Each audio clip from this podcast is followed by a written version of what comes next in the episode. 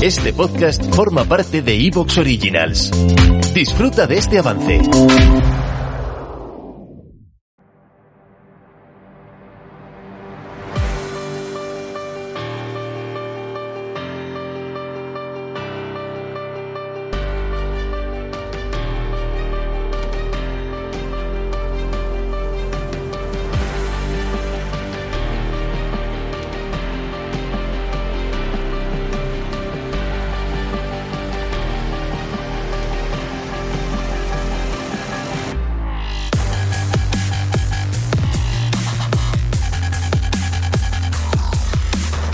Muy buenas tardes, muy buenas noches para nosotros, amigas y amigos oyentes de Colectivo Burbuja. Os doy la bienvenida a un nuevo programa de radioactividad, Economía Directa. Hoy tenemos con nosotros a Rafael Iñiguez. Buenas tardes, buenas noches ya, Rafa.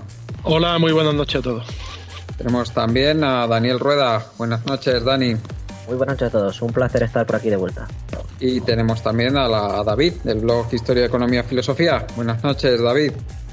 Hola, buenas noches a todos, gracias por invitarme. Gracias a los tres por, por, participar en este nuevo programa de radioactividad, este nuevo episodio. Hoy vamos a hablar, mmm, por supuesto, del tema más de actualidad que tenemos, que es la, la pandemia por el, por el coronavirus eh, conocido como SARS-CoV-2 eh, o COVID-19, como se conoce al, al, cuadro que presenta.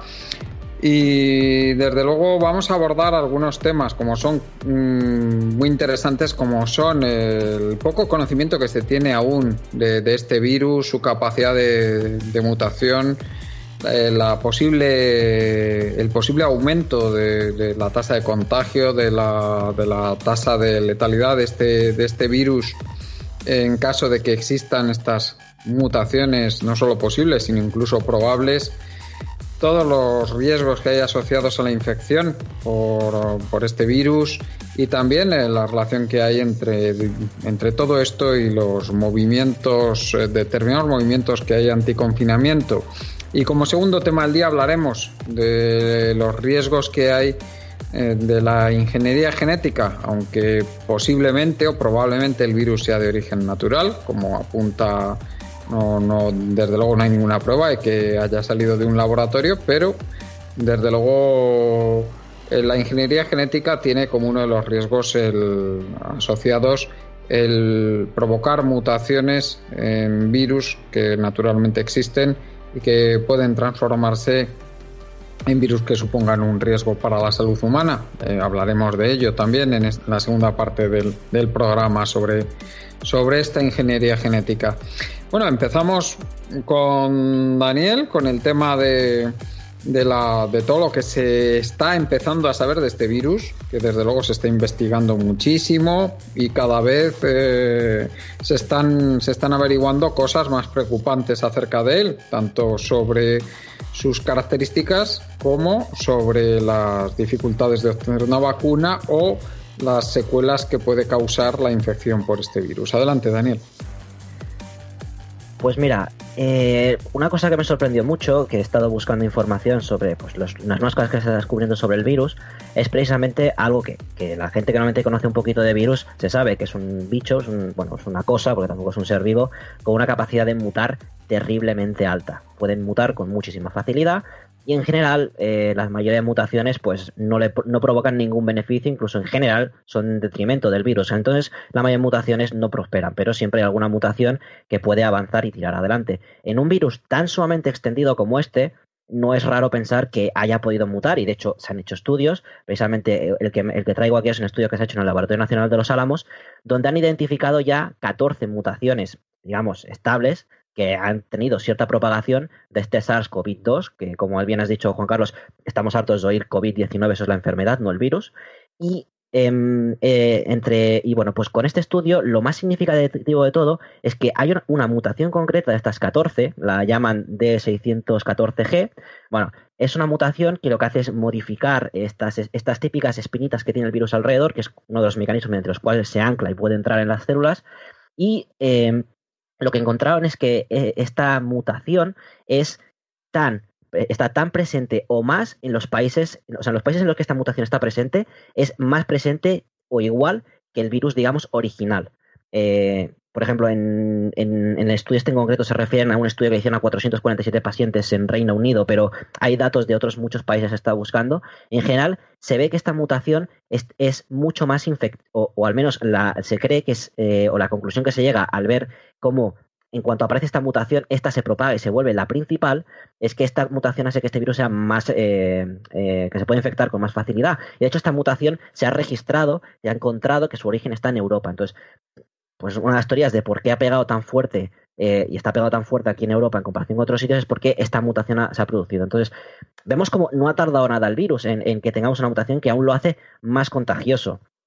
Y pues esto tendría que servirnos de, alarma, de decir, es que cuanta más gente se infecte, más probabilidades hay de que más copias del virus hay, más probabilidades hay de que mute y puede mutar a ser un virus más infeccioso o puede mutar a ser un virus más letal, con lo cual frenar la propagación de este virus eh, que se está extendiendo hasta niveles tan altos es una cuestión crítica, porque estamos jugando con un azar y, en cualquier momento nos va a salir rana al tiro y se puede volver una epidemia mucho peor de la, que ya conocíamos. Y de hecho también esto hace muy difícil investigar sobre él, porque si el virus tiene tanta capacidad de mutar, lo que un estudio un día encuentra puede que encuentre algo distinto porque estudia una cepa que tiene efectos distintos. Entonces, bueno, voy a explicar algunas cosas que se han, se han estado encontrando, pero lo que, puede, lo que se puede sacar ahora, primero, que son estudios que llevan muy poco tiempo y estas cosas necesitan más tiempo. Todos estos son estudios, la mayoría que se llaman preprint, o sea, se están arrojando los resultados que se obtienen tal cual en crudo. Pero entonces muchas veces estos resultados hace falta analizarlos, reanalizarlos, contrastarlos, compararlos, repetirlos. Y de momento no ha habido tiempo para esto. la ciencia necesita más tiempo. Entonces, no podemos pretender ya saber todo del virus, ni mucho menos, y más cosas que vamos a descubrir, y algunas pueden incluso ser contra, se pueden contradecir con lo que hayamos descubierto ahora, porque, pues, por ejemplo, esta nueva cepa se imponga sobre la anterior. Eh, por ejemplo, sobre precisamente la propagación de la cepa original, em, una cosa muy sorprendente que se pudo ver en un estudio, también está en preprint, eh, que se hizo en China gracias a todo este sistema de geolocalización tan potente que, tienen allí, de que todo el mundo por obligación tenía una aplicación, registrar si están enfermos o no y saber dónde están, se dieron cuenta de que la grandísima mayoría de contagios se producían en interiores. En exteriores prácticamente no, y sobre todo los contagios altos, o sea, los que indicarían un R mayor que uno, que es el problema, que es cuando la enfermedad crece. De hecho, encontraron que la grandísima mayoría de, como os digo, casi el 80% de los contagios creo que ha, habían sido en exteriores, en interiores, perdón.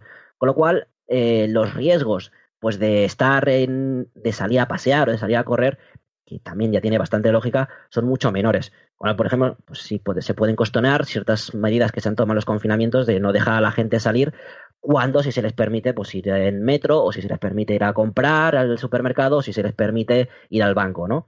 Em, eh, bueno, eh, también hemos tenido líos con recientes con que si el virus era posible volver a, contraerlo, se podía volver a caer en la enfermedad una vez ya habías pasado. Bueno, de momento lo que parece es que no. Eh, por ejemplo, todo este problema empezó vino por parte de, Singapur, que era donde aparentemente habían controlado mejor el virus gracias a, al, al, SARS que lo habían pasado hace poco y tenían pues un sistema mucho más preparado para esto y de repente empezaron a ver cuando ya creían que eso iba para abajo un repunte de casos. ¿Te está gustando lo que escuchas? Este podcast forma parte de Evox Originals y puedes escucharlo completo y gratis desde la aplicación de Evox. Instálala desde tu store y suscríbete a él para no perderte ningún episodio.